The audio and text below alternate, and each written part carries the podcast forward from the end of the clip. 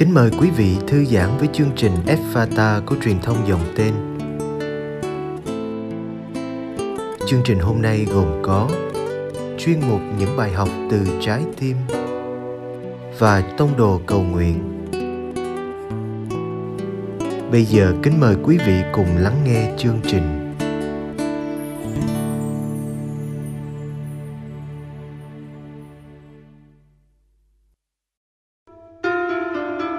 Chuyên mục những bài học từ trái tim.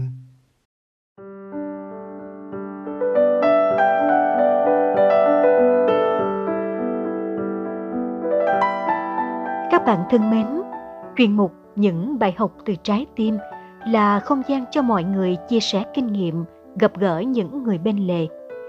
Họ có thể là những người nghèo về vật chất, nhưng cũng có thể là những người nghèo về sức khỏe, kiến thức hay tình thương.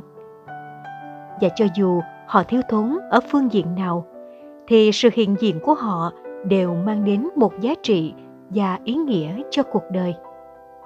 Mong rằng sau khi nghe những chia sẻ này, cõi lòng chúng ta trở nên trắc ẩn hơn, rộng lượng hơn và nhiều sang sẻ hơn.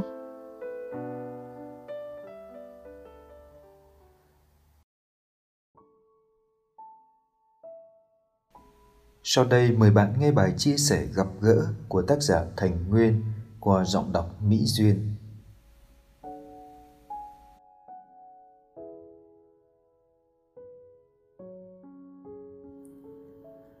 Gặp gỡ Bệnh viện Đa khoa khu vực Thủ Đức đã thành chốn quen thuộc mà tôi được sai tới trong việc tông đồ cuối tuần. Các bệnh nhân và người nhà, dù tôi gặp một hay vài lần – cũng đã trở nên thân thương trong tâm trí, cũng như trong lời nguyện cầu của tôi. Tin tưởng rằng chúa muốn tôi gặp gỡ chúa nơi một hoàn cảnh khác, đó là đến thăm viếng người nghèo khu vực hiển linh. Thì chúa cũng cho tôi những khoảng lặng để nhìn lại hành trình đã qua cùng với các anh em. Nhờ ơn chúa soi sáng, tôi rút ra cho mình kinh nghiệm gặp gỡ rất giản dị như sau. Thứ nhất gõ cửa. Không phải dễ để bản thân đưa tay gõ cửa. Tôi cảm nhận nơi bản thân nỗi e ngại cố hữu khi cần phải mở lời với một ai đó mà tôi chưa từng quen biết hay trò chuyện. Nỗi e ngại này dường như càng thật khi tôi tưởng tượng ra một bệnh nhân hay người nhà của họ cảm thấy đường đột vì tôi tới thăm hỏi. Vì tôi còn xa lạ, vì sự cảnh giác với một người lạ mặt e ngại đến mức nào đó trở thành vật cản nội tâm ngăn tôi gõ cửa. E ngại trong mức độ nào đó nhắc nhở tôi sao cho cẩn trọng, tinh tế hơn trong tương giao. Thực tế, có lẽ không như tôi tưởng ra. Bệnh viện không như khối nhà khép kín ở chốn đô thị mà nhà nào chỉ biết nhà ấy. Bệnh viện lại là nơi các phòng đều mở ngỏ chẳng ai muốn đến bệnh viện, nhưng khi cần phải đến và ở lại ai cũng thấy bệnh viện như ngôi nhà chung. Các bệnh nhân ban đầu chẳng ai quen nhau ngay, nhưng rồi thành quen bởi cùng là bệnh nhân, cùng nỗi đau, cùng trong phòng điều trị, dù một hay nhiều ngày. Người thăm bệnh cũng vậy, trước lạ sau quen, cùng nhau chia sẻ, chăm sóc người thân của mình cũng như bệnh nhân khác. Tôi chợt nhớ lại, tôi cũng đã từng đi thăm người thân nằm viện khi ấy, tôi dễ dàng trò chuyện với các bệnh nhân và người nhà khác. Đúng là được sai đi tông đồ. Đến với nhiều người mình chưa từng biết thì mình sẽ có e ngại. Nhưng có lẽ đó là do tôi đã quên mất mình cần trở nên người thân đối với người mình được sai tới. Cứ gõ cửa thì sẽ mở cho. Đó là điều thứ nhất tôi rút ra được. Thứ hai xưng danh và danh xưng. Mở cửa rồi, xưng danh làm sao đây? Lại có sự e ngại nảy sinh khi lần đầu tôi được hỏi, cậu là ai? Xưng tên là đương nhiên rồi, xưng ngay là người công giáo. Không ổn, vì sẽ có sự phân biệt. Xưng là thầy, không xong, vì tạo khoảng cách và trịch thượng. Xưng là giê xu hữu. Mấy ai hiểu? Dù mình tâm niệm như vậy để căn tính tông đồ được xác lập. Im lặng cũng không xong. Nói vòng, nói tránh, rồi nói dối là điều chẳng nên làm. Đôi lúc tôi nghĩ, phải chăng có điều gì đó không ổn nơi bản thân hay nơi xã hội mà khiến tôi chưa xưng chính danh được. Dù sao, đây cũng là dấu hiệu nhắc tôi cần xin ơn Chúa giúp tôi vượt qua rào cản nội tâm để đến với nhiều người. Thật ra, nỗi e ngại chỉ có trong một hai ngày đầu. Không phải ai cũng hỏi tôi là ai, ở đâu tới. Có khi do người ta không quan tâm, có khi người ta nghĩ rằng tôi cũng là thân nhân của bệnh nhân nào đó chăng? Những ngày sau đó, tôi không sợ là mình nói dối khi trả lời rằng tôi có người thân ở khoa này, khoa kia, vì sự thể đúng là như vậy. Một lần nữa tôi lại nghiệm ra rằng trở nên người thân đối với người khác là cách xưng danh đúng nhất với căn tính tông đồ. Tôi nghe như có tiếng thầy Giêsu vang vọng. Ai là người thân cận của người bị nạn? Thân nhân là danh xưng xứng hợp nhất mà nhiều người sẽ đón nhận mình và cũng là điều thứ hai tôi rút ra được. Thứ ba, ở lại như một cử hành. Ban đầu, tôi đồng hóa cử hành với việc cử hành bí tích nơi các tín hữu. Nhưng nhờ được ở lại trò chuyện với các bệnh nhân, cái nhìn của tôi về việc cử hành được biến đổi. Cử hành việc thờ phượng Chúa chính là bất kỳ cuộc gặp gỡ nào ngay tại nơi bệnh viện giữa các bệnh nhân và thân nhân. Tôi muốn nói trước tiên, ở đây không phải là việc trao mình thánh, mà là việc ở lại với các bệnh nhân chưa biết Chúa. Sau lời thăm hỏi, có khi việc tôi làm chỉ là ngồi nghe tâm tư của một người mẹ già đang chăm người con trai út còn chưa tỉnh hẳn sau 12 tháng tai nạn.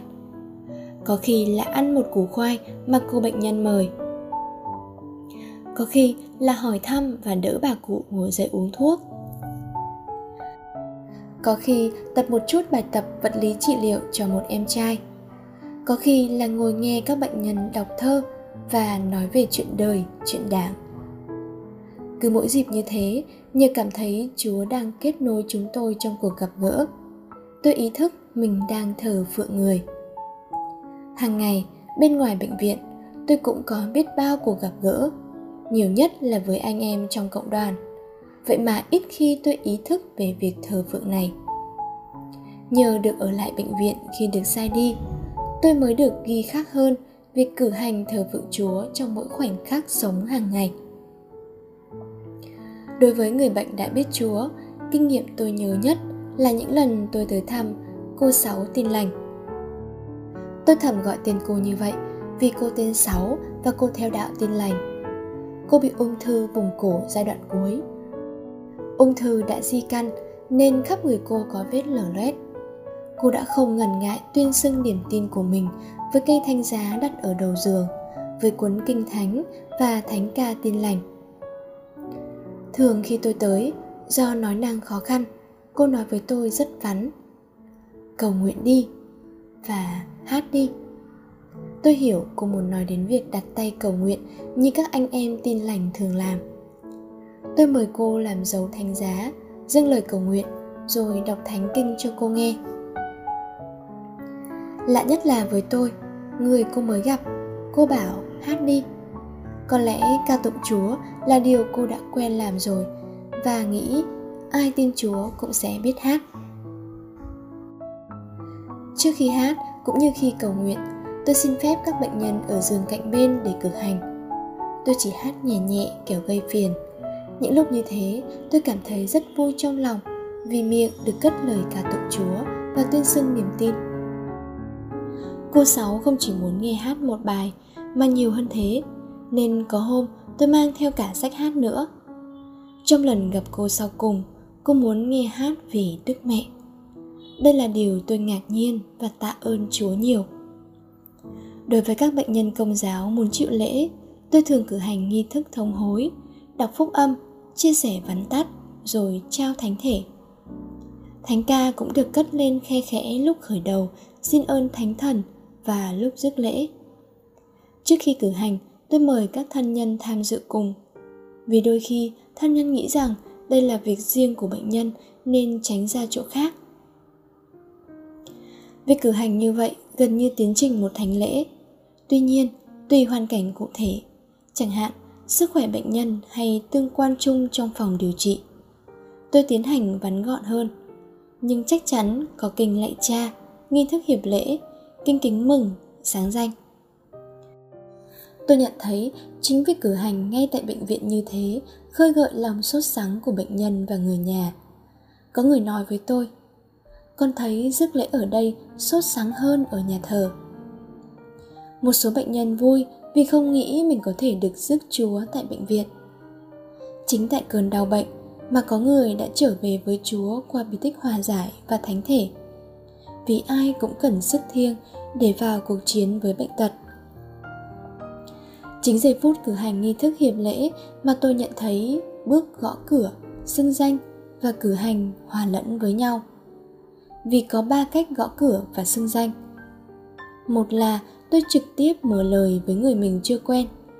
Hai là khi tôi đến thăm một bệnh nhân đã gặp người khác thấy tôi gặp gỡ bệnh nhân coi tôi như thân nhân của người bệnh ấy nên tôi chẳng còn e ngại hỏi thăm mọi người xung quanh. Thậm chí có lần một bạn vừa nhập viện do bị xe tông thấy tôi trong phòng bệnh thì gọi tôi làm quen trước Ba là sau khi tôi quan sát cử hành nghi thức với bệnh nhân công giáo, những người xung quanh phần nào hiểu tôi là ai. Thường thì trước khi cử hành, tôi xin phép các bệnh nhân khác. Sau khi cử hành, tôi đến thăm hỏi từng bệnh nhân trong phòng. Có người sau đó hỏi chuyện tôi về Chúa Giêsu. Chẳng hạn, có phải Chúa Giêsu từ đá nứt ra không? Thế là tôi có dịp nói về người. Mỗi khi hồi tâm về các cử hành tại bệnh viện, tôi nhận cầu lời Chúa. Hãy làm việc này để nhớ đến Thầy. Làm lời ý lực. Lời ý lực không chỉ nhắc tôi về việc cử hành bí tích mà cả những cử hành thờ phượng Chúa đơn giản thường ngày. Thứ tư, giã từ trong phó thác. Cuộc gặp gỡ nào, dù ngắn hay dài, rồi có lúc phải nói lời chia tay. Có lần ở khoa ngoại thần kinh, nơi có nhiều các bệnh nhân bị tai nạn chấn thương vùng đầu. Tôi chứng kiến cảnh một anh được xuất viện, vui vẻ cho mọi người trong phòng như sau. Chào các bác và không hẹn gặp lại. Sau đó ai cũng cười, mừng cho anh và đồng ý rằng không ai muốn gặp lại nhau trong tình cảnh đau đớn như thế này tại bệnh viện. Cũng vậy, khi chào tạm biệt, đôi khi tôi cũng nói đùa mà thật như vậy. Mong được gặp lại bác ở nơi khác chứ không ở đây nhé. Đa phần các bệnh nhân ở lại dưới một tuần nên tôi chỉ được gặp một lần. Một số ít hơn các bệnh nhân phải nằm viện lâu hơn, có khi tới 4, 5 tháng hay hơn nữa. Nên tôi được gặp nhiều hơn nhưng không liên tục vì để các anh em khác thay phiên gặp. Có những lần gặp là duy nhất. Có những lần hẹn rồi lại không gặp được Bác công an nghỉ hưu lần đầu gặp tôi nói rằng bác phải nằm viện 3 tuần. Lần ấy bác tặng tôi 4 câu thơ. Còn gặp nhau thì hãy cứ vui. Chuyện đời như nước chảy hoa trôi, lợi danh như bóng mây chìm nổi.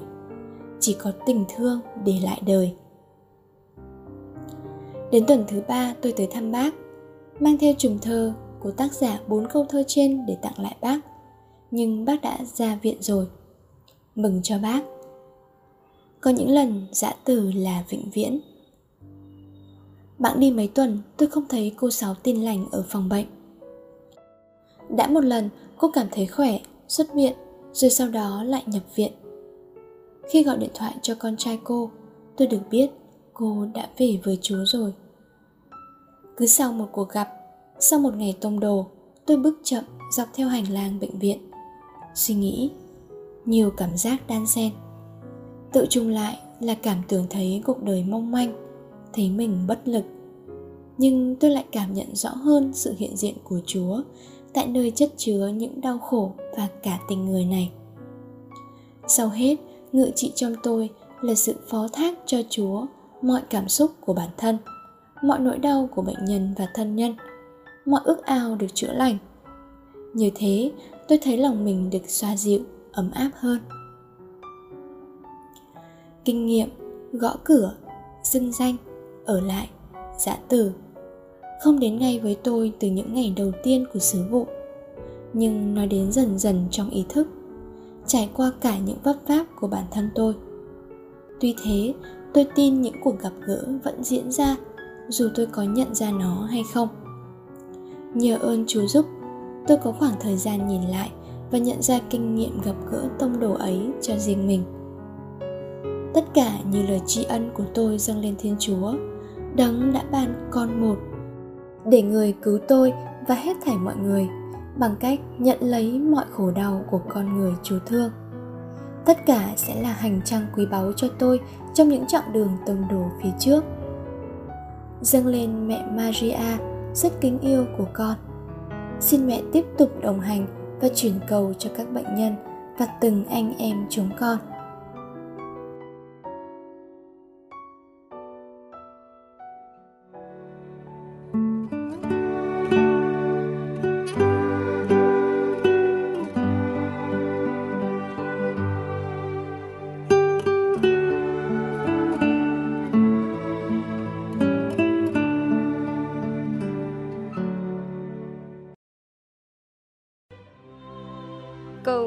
Cùng Đức Giáo Hoàng.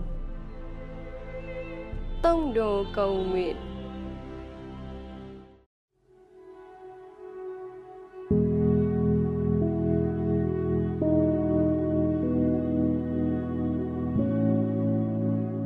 cùng Chúa Giêsu trong ngày.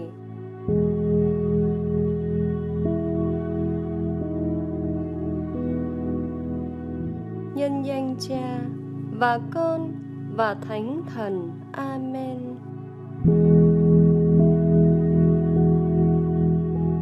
Con dừng lại một chút và hướng về Đức Trinh Nữ Maria.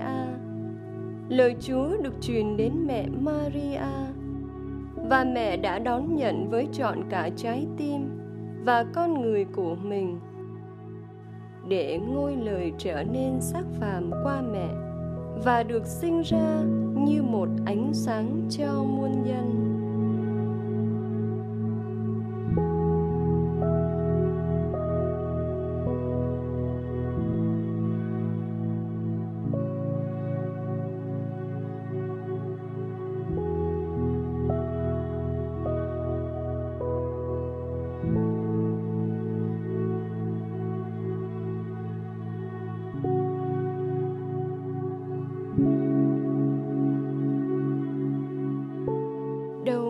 nỗi sợ hãi và thiếu can đảm trong con con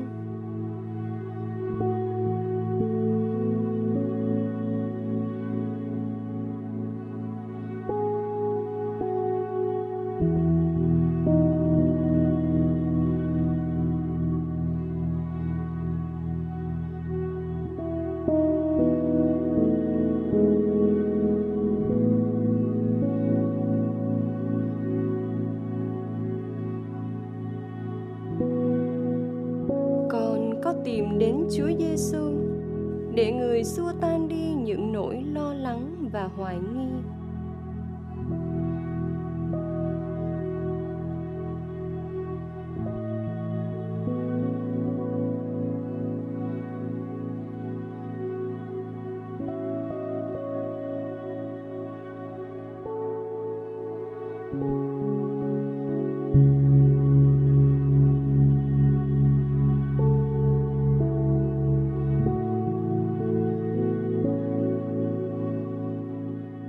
ai đang cần con mang ánh sáng sự sống này đến với họ.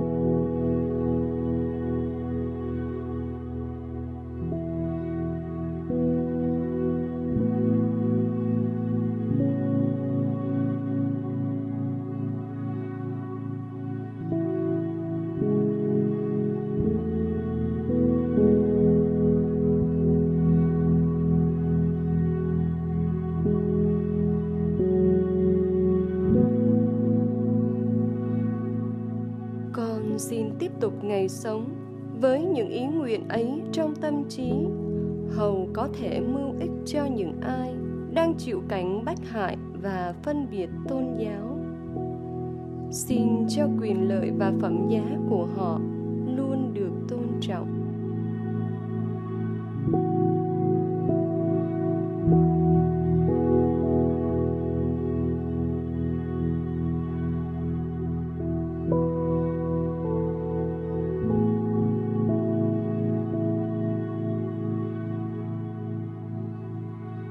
Nhân danh Cha và Con và Thánh Thần. Amen.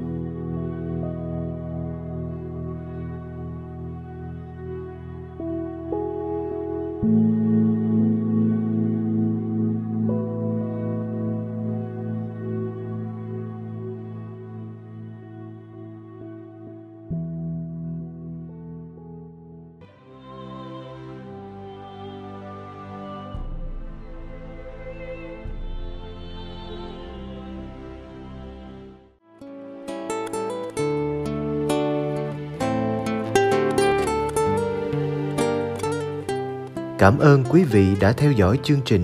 Xin Chúa chúc lành cho ngày sống của quý vị.